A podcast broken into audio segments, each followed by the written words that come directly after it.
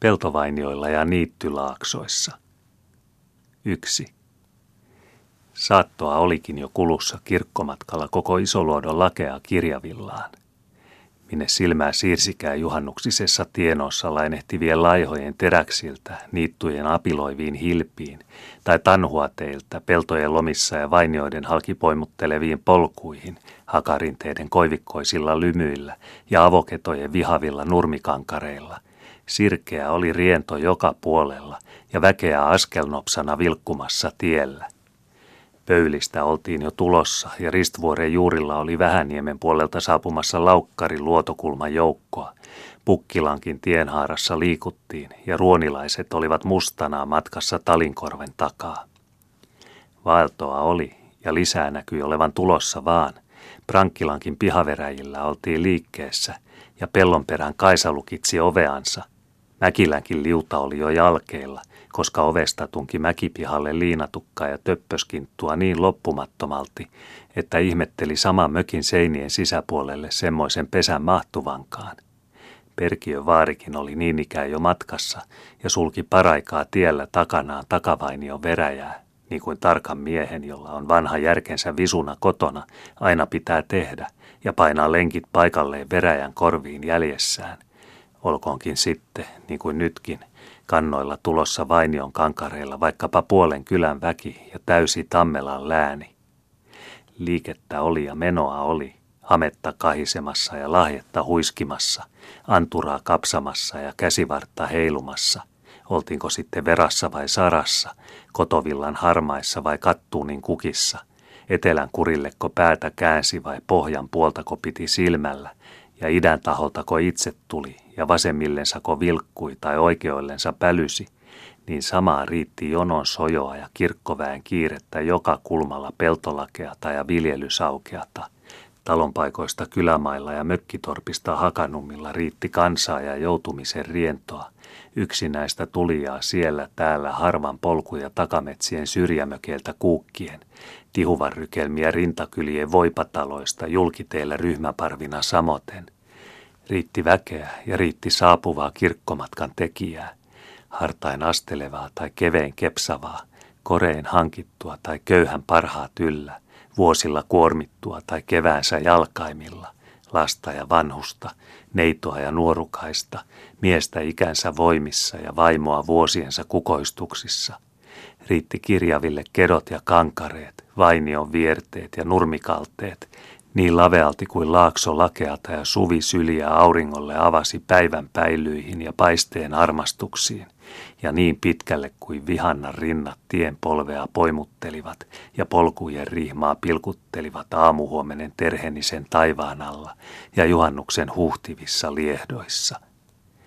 Lämmintä oli, läikkää oli kedoilla, kukissa, taivaan kannessa, tuulen liepeessä ja huminoissa huojuvain metsään rantain. Kevyttä oli, korkeata oli ilman päilyissä, ihmisen mielessä, ruohon välkyssä, liidossa pääskyn ja onnessa heleän poudan. Kaukoa oli, kiitosta oli sinien sees, leivon liverrys, hattaran soutu pielien puuntiin ja lehvikön kimmel valojen liekuilla. Kuinka oli ihmisenkin kepeätä astella, hengittäminenkin kuin suvet joisi suun siemaamilta ilmojen makeana keuhkojensa pohjiin.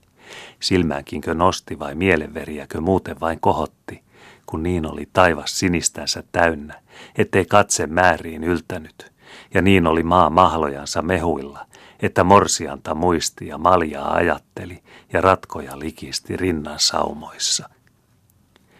Mitäs teki Lahdenperän vakaa lautamieskin, kun polki matkaa tässä suven paljossa ja edelleen avoi tietä muun jonon edellä.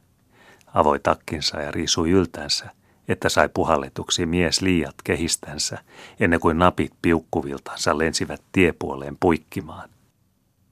Kylläpäs tämä on määrää, kun pitää kerraltansa kaadettama valoa maailman kasvoille, niin kuin olisi taivas kumosaavina ja maanpinta auringon pesuilla kuin valeltu permanto veden huuhteella. Tuumi hän ja ajatteli sydänsylkyin niittujansa niemen takana, kuinka rojoltia syntisesti tämmöinen ilma ja Herran pouta viekotteli ruohon tuikkaa ja korren karvaa urpamulla viattomista ja muusta tuoreen tietävästä maan ihoissa ja muhon pehmovissa. Saako se nää viikatteen terää tungetuksi tihuvan rakoon, kun se aika tulee ja väärävartiset noudetaan koukuista, surkaili hän ja tunsi sieraimissaan jokuin niitetyn ruohon hajut, tukun tuoreista viikatteen huiskimilla tuuliin lemahtavat. Puhtia olikin ja säärivarre vauhtia menossa, kun veriänsä myöten virkistynyt mies, helle palavaa tosin otsakupuroilta pyyhkien ja yltyvän paahteen vuoksi paitahihasilleen riisuttuna ja verkatakki kainalossa edeten, asteli Lahdenperä kunnialla etumaisena kirkkoväen kärjissä, ja kohta jo nousi parattulan ahdetta mäen laelle, jossa kyläkujan suilla kirsikkaa kukoisti kahden puolen tietä, minkä säleaida tahtimillaan vehmaa latvaa pensaakon tuhottomissa karsinoida jaksoivat.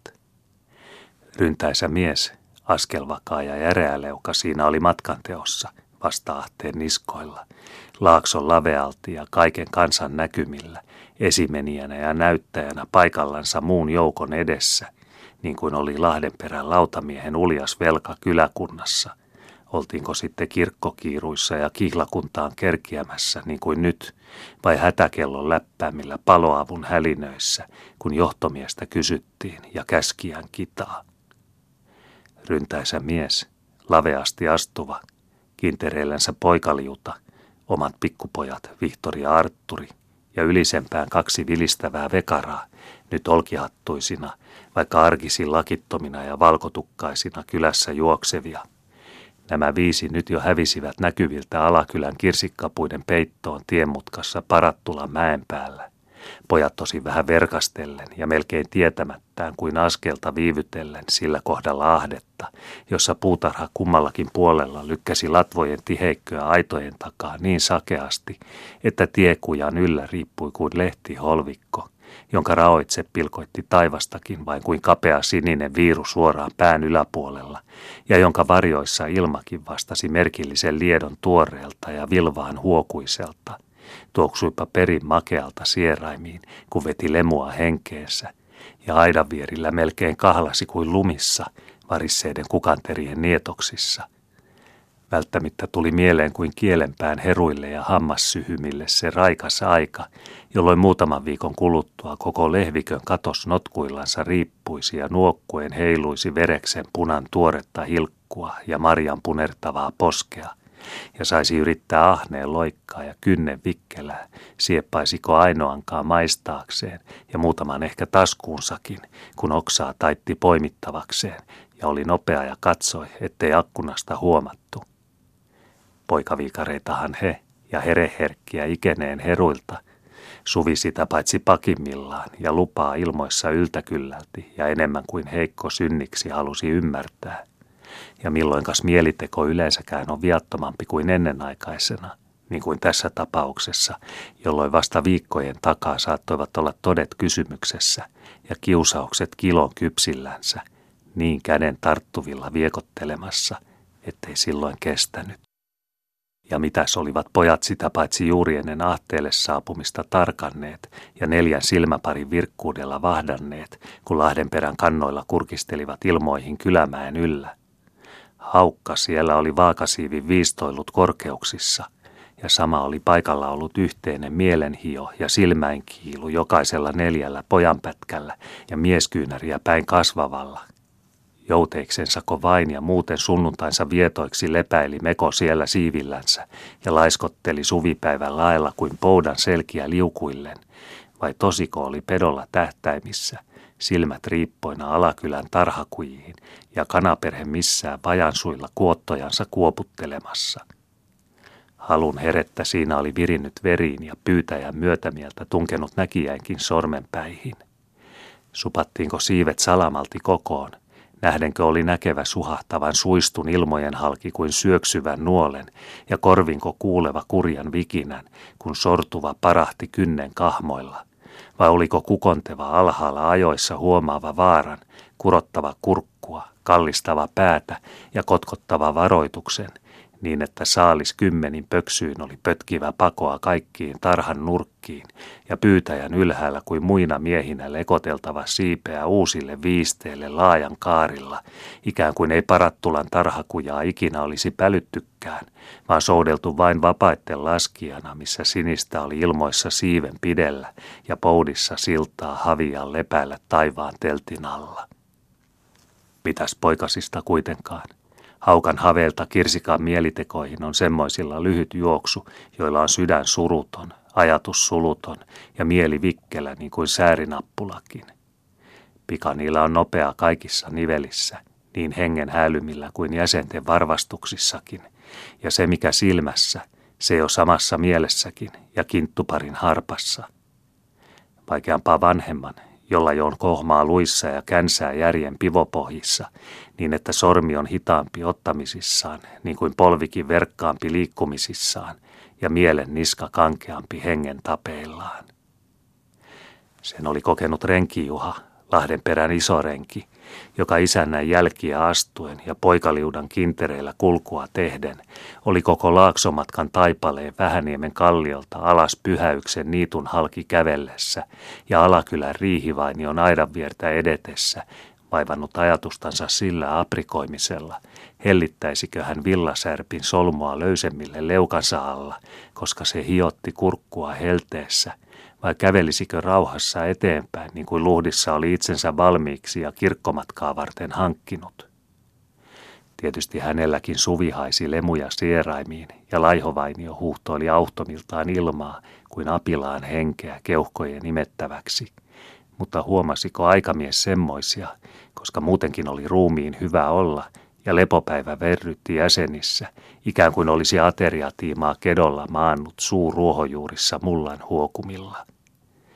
Niinpä oli tämä käveleminen tässä ja astelemisen joutilaisuus sunnuntaisissa, aivan kuin saman lepotiiman lojumista jäsenet löysinä ja ruumis latuskaisina ruohokedolla ja päivä hyvittelemässä selkälehden pahtumilla – se vain puuttui, että tässäkin ylenhyvässä myöskin olisi saanut laskea silmälautansa umpiin ja luomiensa sisäpuolilla vajota raukaisujen horteeseen, jossa ruumiin haipuvana tietona enää vain oli veren valvova lämmin suonien putkissa, valon hyväilevä huppelu ihon huokosilla ja jäsenten hiljainen liukuu unohdusten suljiin tajun tuntojen taakse.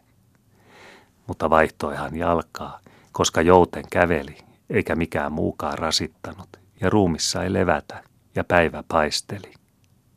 Aprikoimisen vaiva särppisolmusta kaulan ympärillä ja hiostumisen kiusa leuan alustan ihoilla sai ilman omaa ponnistusta ratkaisunsa, kun isäntä edellä kävellen kirvotti helteessä takkinsa yltään ja pisti roikkumaan käsivarrelleen – Höltäsi hän silloin esimerkki edessään itsekin omaa pinnettä ja löysäsi solmua kurkun kiristyksillä, niin että ilmaa pääsi ihon ja villaisen rakoon ja oli köykäisempi liikkua ja huoletonta astua.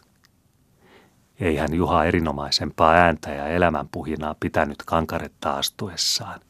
Sen verran vain ähisi kylkipielissään, että lähivierillä kävijä jo kuulemilta ymmärsi talviparselitakin harmaaverkaisissaan olevan tukevaa vaatetta miehen hartioilla näin suvipahteissa, jolloin taivas sinensuliltaan valoi hellettä kuin vesikupin katamilta kenen hyvänsä ylle ja rynnäspinnoille, jolla näissä päiväpoudan teräksissä oli matkanteko toimessa ilkosen auringon alla ja lakean lainiessa ympärillä ilman paksulti ja tuulen taakolti valon huikaa ja heijien tuijetta, aistien sokaistumilta silmiin ja tajuun, huumiin ja hikiin.